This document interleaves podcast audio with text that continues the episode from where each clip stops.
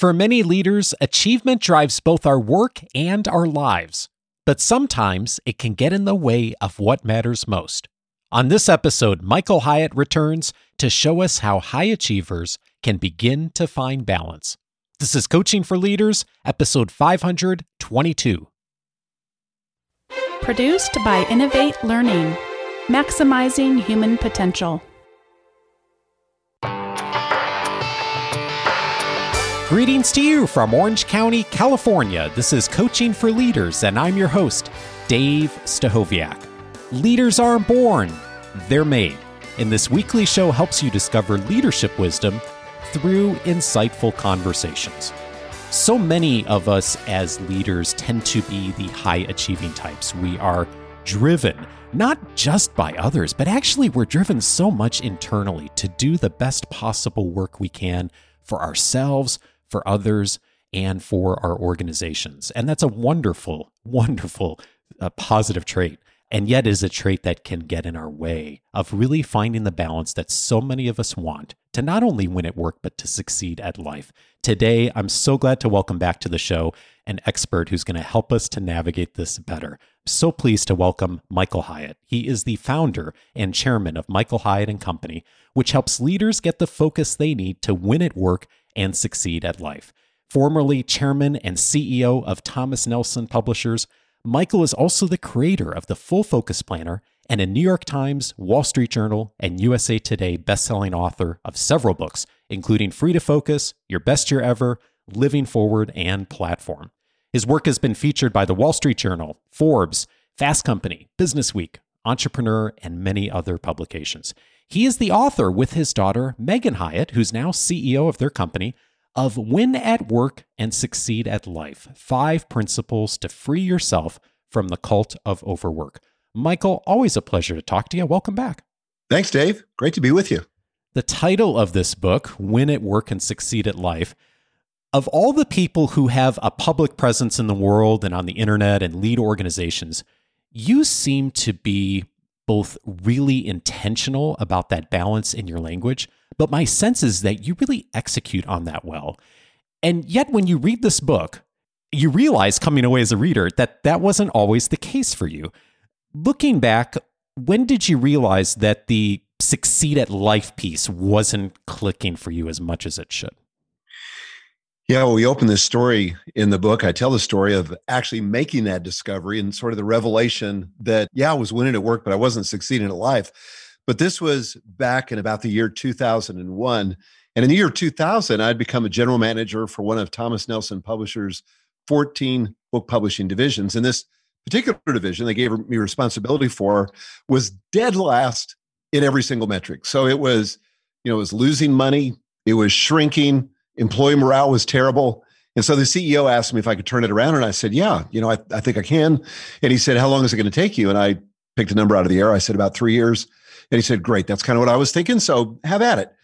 So I rolled up my sleeves, went back to my team, shared with them this vision of turning this division around and going from number 14 to number one. And Dave, we were able to do it. I mean, we worked really hard. We sacrificed nights, weekends, vacations, everything, but we turned it around not in 36 months, but in 18 months. We went from number 14 to number one. Wow. And so that resulted in me getting the biggest bonus check I'd ever gotten in my career. It was more than my annual salary. And I could not wait to get home to share it with my wife, Gail, because she's always been my biggest cheerleader. I knew she'd be thrilled. And I was, you know, super ex- excited as I bounced through the front door and unfurled the check and say, look, what do you think? Well, she was kind of less than her usual enthusiastic self. And she said those those words that probably every spouse, particularly husbands, hate to hear. She said, um, "We need to talk." And I knew, mm. I knew that wasn't going to be good. So we went into the den and sat down, and she began to tear up just a little bit. And she said, "You know," she said, "I love you, and I appreciate everything that you do for our family. I appreciate that you work hard, but I just got to tell you, you know, you're never home, and even when you are, you're not really here." Well, that was like a gut kick for me. And then, and then she said, "You know," she said, "Your five daughters desperately need you right now." And then she began to cry and she said, You know, honestly, I feel like a single mom. So here I was, Dave, thinking I'd reached the pinnacle of success. But what I realized in that moment was that it was a false summit. That, yeah, I was winning at work, but I wasn't succeeding at life. And I'd pretty much sacrificed my health and my family on the altar of my ambition. And I realized right then and there that something had to change. What did change after that conversation? Well, I think just awareness was the first thing. And, and I knew that what I was doing was not sustainable. And I, and I did what a lot of people do. And that is that I had convinced myself that my situation was temporary. Mm. And so hmm. I said, you know, as soon as I get acclimated to this job, then I'll give you, speaking to my wife, Gail, I'll give you and the girls the time and attention you deserve. And then maybe somebody on my executive team would resign. And I'd say, well, look, now I'm working two jobs. Once I get this position hired, things will settle down and I'll give you guys the time and attention you deserve. And so for years, I literally did that. So I, I knew that something radical had to change. So the first thing I did was I hired an executive coach. And so I, I was at the time I was John Ma- Maxwell's publisher. And so I asked John for a recommendation and he referred me to Daniel Harkavy. So Daniel became my coach. And Daniel said to me, he said, you know, I kind of explained the situation and he, and he, we did a couple things. We put together a life plan. I realized for, I think, the first time in a super conscious, intentional way that life was more than work. There were multiple domains or multiple life accounts that needed to be addressed. And then one of the things he did for me, and it's one of the principles that Megan and I talk about in this book, is the power of constraint to give you freedom, productivity, and creativity. So he said to me, he said, My guess is that you don't have any boundaries on your work. Am I right? And I said, Well, what do you mean? And he said, Well, my guess is probably in the afternoon, if you think you're not going to finish a project, you say to yourself, No problem. I'll go home, eat a quick bite with the family, crack open my laptop, and I'll resume work. Is that right? I said, That's exactly what I do. And he said, Or if you get to the end of the week and you're not quite done, you think, Well, I'll work on Saturday morning or Sunday afternoon and knock it out and probably even drag work into vacations. I said, That's exactly me. Mm-hmm. So he said, We need some constraints. So he said, What I want you to do is to set a time that you're willing to finish work each day. And that means closing your laptop and not opening it again. So I said, Okay, well, I'm willing to do 6 p.m. He said, Okay, great. What about weekends? And I said, I'm willing, to, and this was a tough one, I'm willing to not work on the weekends and vacations. He said, Great. He said, So that I'm sure you won't mind if I periodically check in with Gail and have a conversation with her about how you're doing. Well, that suddenly made it real. Uh. You know, so just that accountability was fantastic. But then what happened was every day became kind of like that Friday before you go on vacation when you're so unbelievably productive because you have a hard stop. You've got a constraint. You're flying out on your vacation. So you cram all this work into that day because there's no backup plan. You just can't, you know, do it sometime, some of the time. And that's that's how work became for me one of the key principles that you make in this book is that there's incredible power in non achievement. And you and Megan highlight two different leisure modes that a lot of people tend to fall into. And one of them, and I'm quoting you both here, you say, We take time off, feel weird, uneasy, and distractible, and then settle into something more comfortable email, a spreadsheet, whatever. Or, secondly, Exhausted by our work hours, we struggle to engage with more meaningful pastimes and opt for thumbing down the bottomless feed of Instagram or vegging out while watching Netflix while autoplays us into oblivion. And I think we've all experienced that before, and I've certainly heard others experience that too. What is better than one of those two default settings? Yeah, well, I think you know just to first acknowledge, you know that that many of us in today's work world are achievers. You know, I myself, I'm an Enneagram three, which is the achiever. So for those that that that assessment means something to, you'll understand where I'm coming from. On the Gallup Strength Finders or Clifton Strength Finders, achiever is my number one strength.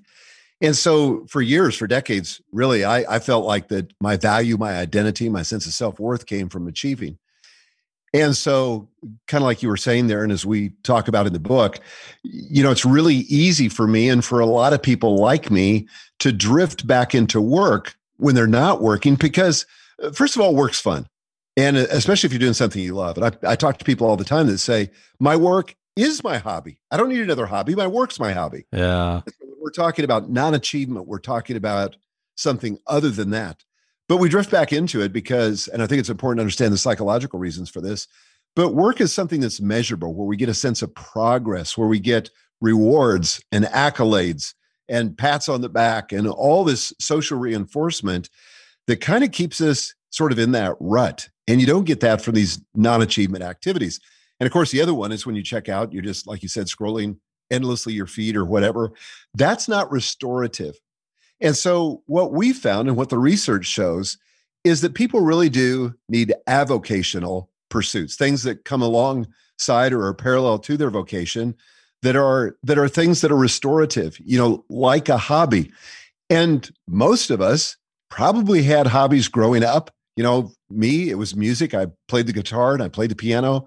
And then when I got serious about my career and decided I wasn't going to be a musician professionally, then I just kind of set that aside and didn't pursue it until about 10 years ago when I bought a new guitar and took up the Native American flute. And now I'm back. I, have learned to fly fish and bass fish and some of those kind of things. But I find those enormously restoring uh, to my soul because it's something positive, something where I can grow and learn. But it's not exactly stuff that I would, you know, put on a to-do list and check off.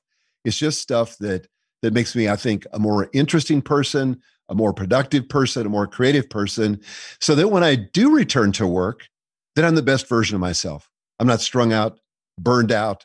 You know, I'm I'm ready to get at it again because I've had this restorative time. You cite the work of Mihaly Csikszentmihalyi, who uh, is many of our audience will know is the uh, really the psychologist behind the concept of flow, and he says that the trick is doing something that takes you out of your work context and plunges you into something altogether different. And it, it was interesting reading through some of the studies you cite in the book because one of them says spending more time on a hobby can boost people's confidence and their ability to perform their job well. And, and this is the kicker for me as long as the hobby isn't similar to your profession. And yeah. I'm thinking about what you just said of a lot of times you do hear people say, and I feel like I've said this before too, like, well, my hobby is kind of my work. And yet the research shows something different, doesn't it? Yeah, it really does. And that doesn't really count. You know, what the re- research shows that once you get above about 50 to 55 hours, you don't gain any more productivity. And in fact, the research shows that the most creative artists, scientists, the people that are the most productive are really only working four to six hours a day. And they do other things. And one of the things that many of them have in common is they walk. You know, they go on long walks. And walking, fishing, playing a musical instrument, doing something outdoors. One of the things, or something that those all have in common, it's like a friend of mine used to say about fishing. He said, "You're doing something, but you ain't doing much." You know, it's just enough enough to get your mind off work that that requires some focus and concentration, but it's a non-achievement, non-work related activity. And that's what gives your mind the ability to relax.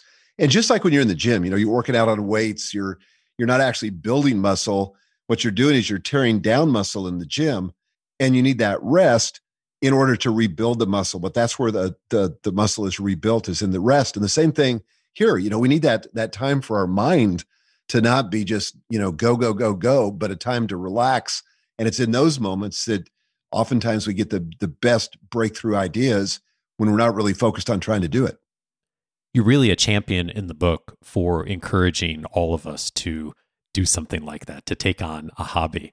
And you, you make the point also, which I appreciate that, especially with folks who tend to be high achievers, sometimes taking on a hobby is a bit of a struggle because you are becoming a beginner again. And uh, you know, a lot of us, especially the folks in our listening community who've gotten good at their work, they're used to having success in a lot of areas. Then taking on something like guitar or fishing that maybe they've never done before, you really do have to be a beginner. And that's a big obstacle, isn't it? It is, but it's a wonderful attribute to cultivate because even in our primary work, you know, knowledge is often the enemy of mastery. So we we think that we know something and we don't have anything left to learn, so we don't approach it as a beginner. And as a result of that, we miss a lot of opportunities to grow and and to create the kind of breakthroughs that only happen when we see something afresh you know, one of the things I do in my coaching programs, I've, I've been in coaching programs where it's, you know, everybody from the same industry is in the coaching program. And what I found is, and we intentionally try to do this with our programs, is have a diverse group of industries because often the breakthroughs come from outside your industry, from people that don't wear the same blinders, who from people that are approaching your business and offering advice based on a beginner perspective. You know, they see sometimes the things that are obvious to them, but that we miss.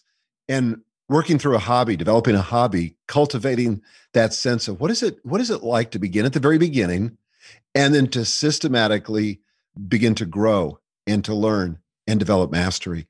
You know it's it's kind of a life skill that can be attributed or can be applied to a, a lot of different areas but we kind of need that that place like a hobby to rediscover it again.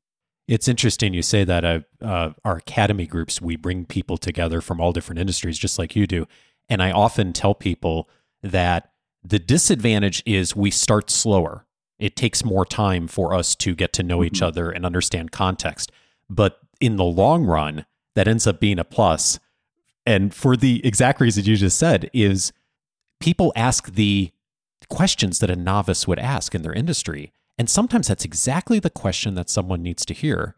And i'm hearing you make this point of recognizing the value of being a beginner. I think sometimes we think of that as an obstacle and a struggle. And yet if we can reframe that in our minds a bit to say actually having the mindset of being a beginner and having that experience of being a beginner at something opens up new perspectives in a way that you don't hear if you're just surrounded by the people who are thinking and have the same expertise that you do. Well, and that's exactly right because usually breakthroughs happen when we begin to question assumptions. And the problem is we're often blind to our assumptions. You know, we have these limiting beliefs that that we're not even aware of limiting beliefs because they're just part of how we think about our business. And you you often hear this in meetings and businesses where people say things like, "Well, that's not how we do it here," or "We tried that once," or "That just doesn't work in our industry." And I, I remember particularly one client that I had that was a financial advisor, and he really wanted a podcast, but he knew that that would be a great way to acquire new clients. But he said to me, "We can't do that in our industry because of the constraints that come with compliance.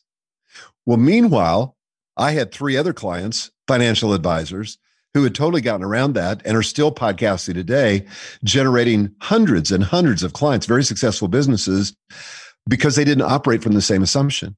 And so the, the, the way that I coached him is I said, Well, do you know for a fact that you can do that?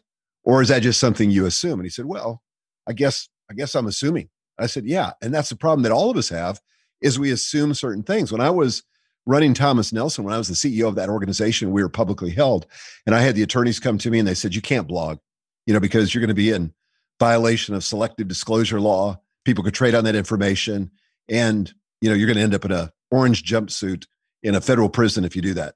And I said, "Wait a second, I'm not so sure that's true." And so I just I questioned that assumption, and I I said, if I'm writing and I'm disclosing the same thing in a public format like a blog, everybody has access to the information at the same time. How can that be selective disclosure? And they said, wow, well, we didn't think about that. Hmm. And so they said, go ahead and blog. And I did, you know, for years. And that's how I started the business that I'm in now. But but it oftentimes takes that that beginner's mindset to question the assumptions to create the breakthrough that really levels up our business and our life. Like so many things, starting something new is eh, often the real challenge is just getting started, right? And finding that thing. And you've been down this journey a bit where you have discovered some things that have really taken on new life as a hobby and and helped really cultivate new thinking for you. For those who are maybe thinking about this for the first time, what did you find that was helpful for you in finding what that thing is, where that you should lean in on that maybe you hadn't thought about before? Dave, I would say first and foremost, pay attention to your heart. What are you drawn to? You know, like I've I've always loved music. I was a music minor in college. I intended to be a professional musician and then kind of set it aside because I thought, you know, I couldn't see myself making a living at it. It was just too competitive. And I live in Nashville, Tennessee, which, you know, we've got incredible musicians waiting tables here. So there's not enough work for them. But still, for years, for decades, that still resonated with me when I hear a piece of music. You know, I would just get lost in it, swept up in it. For other people, it might be art. You know, my my wife picked up painting. You know, about ten years ago. So, you know, she turned fifty and she decided that uh, she wanted to learn how to paint. Didn't have any experience, but was drawn to beautiful art. So, I, I think just paying attention to you know what interests you. Maybe it's you'll enjoy being outdoors, or maybe you have fond memories of fishing with your dad or your mom when you you were young and you kind of want to get that. And I had that same ex- exact experience. I fished a lot with my dad when he was when I was young and then he got busy I got busy we didn't do it. And then I rediscovered it you know later in life and just have found immense joy in it. So any kind of water sports now I absolutely love. So yeah I would start just you know looking inward and say you know what am I drawn to? What could I do if I was going to have a hobby? What would it be? And then just try it yeah, and it, sounds like some of them were from things that were from long ago when you were a kid and those interests. I, I think about some of my hobbies and the same thing. Uh, that if you're willing to stop and do a little bit of thinking on that, it really really does help to uncover what that what that next thing may be. Yeah, it does. And you know, one that was adjacent for me, I took a Native American flute playing about five years ago. So that was a musical thing, but I never played any kind of woodwind instrument or anything. But I thought, you know, I really enjoy listening to this. It's something soothing. So I bought a flute and, you know, usually my practice is whenever I start a new hobby, I'm going to try to find somebody that can help me get to the point of satisfaction faster and easier. So I really believe in guides. I really believe in instructors, coaches, you know, whatever it is you're trying to do, there's probably somebody that knows how to do it and has figured out the shortcuts and how to get the greatest amount of satisfaction in the fastest amount of time. And and not that again you're trying to achieve something here, but it's just, you know, there's there's a lot of pain early on in any hobby. And the sooner you can start seeing some progress, the faster you enjoy it. I'm glad you mentioned the word pain. I, I've taken up guitar again recently, and it is both joyful and painful, figuratively and literally on my fingers. Yeah. And the word that's also come up for me a lot is empathy. And I say that because there's a lot of places where I get the privilege to play in and work in that I'm I've had a lot of experience in and I'm pretty good at. And it's really humbling to be a beginner at something again and to go through that pain. And I think particularly about the people that a lot of us have the privilege to influence in our community that having that experience and realizing how difficult it is to mm-hmm. be a beginner and be reminded of that especially as you're leading people that is so it's it's it's a struggle, but it's also so rewarding to really put yourself back in that place. And I find for me to have the empathy of, oh yeah, this may come easy for me, but for the next person, they're having the experience with this particular thing I'm good at that I'm having in this painful experience of yeah. learning guitar for the first time. Well, that's really good. And that's really true because, you know, so many things that we do that we're really good at in our profession has just become muscle memory. You know, we don't really think about it. We don't have to think about it. And then we're a little surprised when other people can't pick it up. But you're, like you said, you know, picking up a hobby and starting at the very beginning does give you that empathy and realize that everybody is a beginner somewhere. Everybody starts somewhere. And and one of the things about a beginner's mind that I like, and it's particularly helpful in business, but you can learn this from a hobby, is that you know, you don't have to unlearn things. And and I find that the most difficult coaching clients that I work with are the ones that, that think they know something because they learned it a certain way and they have to unlearn it before they can learn it a new way. And with beginner's mind, you just, you know, you realize, hey, the way that I do it just happens to be a way. Probably there's a lot of ways to get this done, but this is just one way. And I insist with my employees, I insist with the people I work with, I'm not so much focused on how you get it done as that you deliver the result. There's probably a lot of different ways to do this. As long as you get the result, it's okay. I want to ask you about something else that you highlight in the book. And I think that this really speaks to high achievers as well and just how they think about work is, you know, many of us are surrounded by people all day long. Relationships are a big part of our work. And yet, I think we tend to think about that as a proxy for friendships. And when I think about non achievement and some of the things that you and Megan talk a lot about in the book that the importance of friendships. And you write at one point in the book Sadly, I didn't really have any close personal friends until about seven years ago. I hate to admit that. I had colleagues at work, but they were acquaintances, people I had a professional relationship with that I mistook for friendship. And I'm curious, as you've extended friendships outside of work in these last seven years, what's been different for you and what's different about those relationships today? Well, because we don't have work in common, we have to have or have to find or discover other areas of commonality, you know, so that we have shared rapport and so that we have a basis for the friendship. But I think the the thing that happened to me at work was that because we had the advantage of proximity, you know, we're working together every day, all day, because we had the advantage of working on the same projects together. There was that sort of natural affinity that would lead you to believe, and certainly there were friendly relationships, and there's nothing, I don't mean to make this wrong, there's nothing wrong with it. It's just that when I left Thomas Nelson in 2011, people that I was working with every single day, that I was spending more time with than I was spending with my family. I mean, it's just the nature of work, right? Mm-hmm. But what I discovered was that when I left the company, those friendships went away. You know, those people were busy. Nobody was malicious. Nobody intended to be that way. But I, but I wasn't that intentional. I didn't reach back out to those people. They didn't reach out to me. They were just another chapter that you know I'd completed in my life and were behind me. Whereas the kind of friendships that I've been intentional to cultivate now have you know s- survived the transition of all kinds of life events, whether it was the death of a spouse or somebody changing their career or whatever.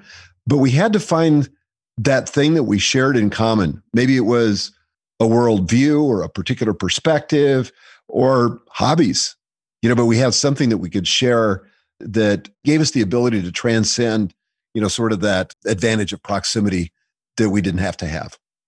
How has that been most helpful to you during this time of growing your own business? I think just to to feel supported and to feel like my identity is not all about my work, that uh, I've ah. got multiple sources that I can root my identity in and multiple domains of life that I can build as a foundation for my life. And one of the problems that you have when you've built your life on a single domain like work is that if something happens to that work, if it suddenly goes away, you lose your job or you have to, you know, close your business or you make another transition, a lot of people find that very difficult emotionally. But if you've got a thriving marriage, if you have kids that you love and talk to, if you've got friends that you can enjoy being around, even though you don't have work projects in common, then all of a sudden your identity is much more stable. You know, your sense of well being is more stable because all these other areas are, of your life are working when one may falter. And it may not be work, it may be something else. Maybe your health falters or whatever. But the more invested you could be in multiple domains, it's a little bit like uh, risk management when it comes to your finances and investing in a portfolio of stocks as opposed to going all in on one stock. Mm. And there's so much of this book. And by the way, I appreciate in all your work, but especially this book, how much you talk about your own struggles. And Megan shares her struggles in this book as well. And I hear so much wisdom in your work. And the underlying current of, of this book, especially for me, is a lot of heart in how you've mm. approached this. Thank you. When you think about heart, what's different in your heart today that maybe wasn't five or 10 years ago? Well, first and foremost, I'm conscious of it. you know, I really, I, I mean, it sounds like such a soft thing, you know, or such a thing that we don't talk about in a business context. And yet, I think really our heart, and by that I mean more than our physical heart or our mind, but just the whole, you know, interior life. You know, I'm so aware of that today, and I realize that that when I lead with my heart, everything goes better.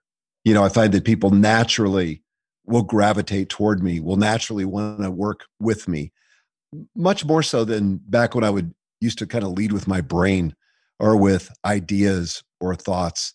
And I just think that the heart is probably the leader's best, but probably least tapped into tool. And I think if we could become more aware of it and lead from the heart and really enrich our heart and cultivate our heart through various disciplines, I think the better off we are and the more contribution we can make to our teams and to the world. What's something you've done as a leader that really now comes through that lens of heart that, you know, maybe you would have done differently in the past? Well, I think w- one of the things is really to notice and esteem other people. I, I think, you know, I would occasionally in the past notice when somebody did something right. And if I thought about it, you know, I might even express it. And and now I really try to do that all the time. To really see people so that they th- so that they feel seen, to notice them, to say out loud, you know, what I'm thinking, you know, in a positive way, to commend them for their work, to encourage them, to listen. I think I think I'm a much better listener today. But by the way, this didn't come easy to me because I think it was so easy, even inside my family, to resort to CEO mode and just you know sort of be in that mode where okay, tell me your problem, let me fix it. We got to get on with things. And now, and I think this is one of the reasons God gave me five daughters, is um, I've learned better, and I'm still learning, but I've learned better to listen and to just kind of hold space for people without feeling like I need to fix them. And I find that whether it's my coaching clients or it's my family or it's my friends, that all by itself is hugely helpful and restorative to them. You know, usually they don't need my advice. What they just need is, you know, a listening ear, a listening heart, and some acknowledgement, you know, that they matter and that they're going to get through this. Thanks for sharing that. I, I'm thinking even too of some of the structural things that you and Megan have done with the business. You mentioned in the book that when the pandemic started, of making the shift to, as an organization, working, I believe it was six hours a day instead of an eight hour work week. Yeah. You know, it really strikes me as yes, that's a tactical decision in a way, but really driven by heart of what do people need right now. And it also resulted in something wonderful for the organization. Yeah, it did. So back toward the end of March in 2020, just a few weeks after the pandemic began, we realized that our young employees who had small children at home suddenly had no daycare. They had no school for their kids and you know they were just scrambling trying to make it all work and try to be productive at work and not not quite sure how that was all going to fit together and so we decided as an experiment that we were going to move from an eight hour workday to a six hour workday and so we did that and we tried it for two weeks and i said look guys if we're going to continue this we got to still stay productive because i'm i don't want to revise the goal at this point or revise our budget so everybody was all in after two weeks we said man we can't tell any difference I mean, we're get, still get it all done. Huh. So we said, well, let's try it for another month. And then we said, let's try it through the summer. And so then finally in September, we said, you know, this is amazing. We think we're actually, and this is counterintuitive, but we think we're actually more productive now than we were back when we had a longer workday. It's forcing us to prioritize, it's forcing us to make better decisions. And so we made it a permanent benefit for the employees of our company. But here was the surprising thing for us, Dave, is that we finished 2020 on the bottom line 101% ahead of the prior year, and we were already enormously profitable, and we were 50% ahead of our budget. Wow. And we think that it was directly related to this constraint that we put on ourselves and on the business of having to make better choices. And so now, one of the cool things, one of the side effects we didn't count on, it's really made recruiting and retention a lot easier. We have about 50 full time employees and whenever we open a position today, because of that that benefit of a six hour workday, we pay people full time for a six hour workday. I mean, we get literally hundreds of applicants. So it's been a surprising and fun thing. Yeah, it's really amazing what can happen when you really do lead from that uh, that place of heart. You know, along with the the you know the tactical and the thinking piece. So helpful. Thank you so much for sharing all this. So the book is Win at Work and Succeed at Life. And you have put together a ton of resources for folks, Michael, that they can dive in more on. Would you mind sharing that? I'll link it up in the episode notes and also our weekly guide, too. Absolutely. We've got a special website that we've developed called winandsucceedbook.com forward slash coaching, just for your audience, Dave. So win win and succeed book.com forward slash coaching. And there we have about $500 worth of free resources, videos, and a lot of cool things that'll help you implement this so that you can get the double win. And again, that's winning at work and succeeding at life, but get that double win for yourself. And one of my favorite things that we have there is a downloadable cheat sheet that basically goes through the five principles that we talk about in the book to overcome this cult of overwork so that you can actually achieve the double win. Well, I would invite folks to take that step. We've only really talked about one of the principles from the book. There's four others that will be really useful to you if you, like us, Michael and I have struggled with this in the past of finding that balance. It's a really great starting point to begin that journey. Michael Hyatt is the author with Megan Hyatt of Win at Work and Succeed at Life Five Principles to Free Yourself from the Cult of Overwork. Michael, always a pleasure to talk to you. Thank you, Dave. Thanks for having me on.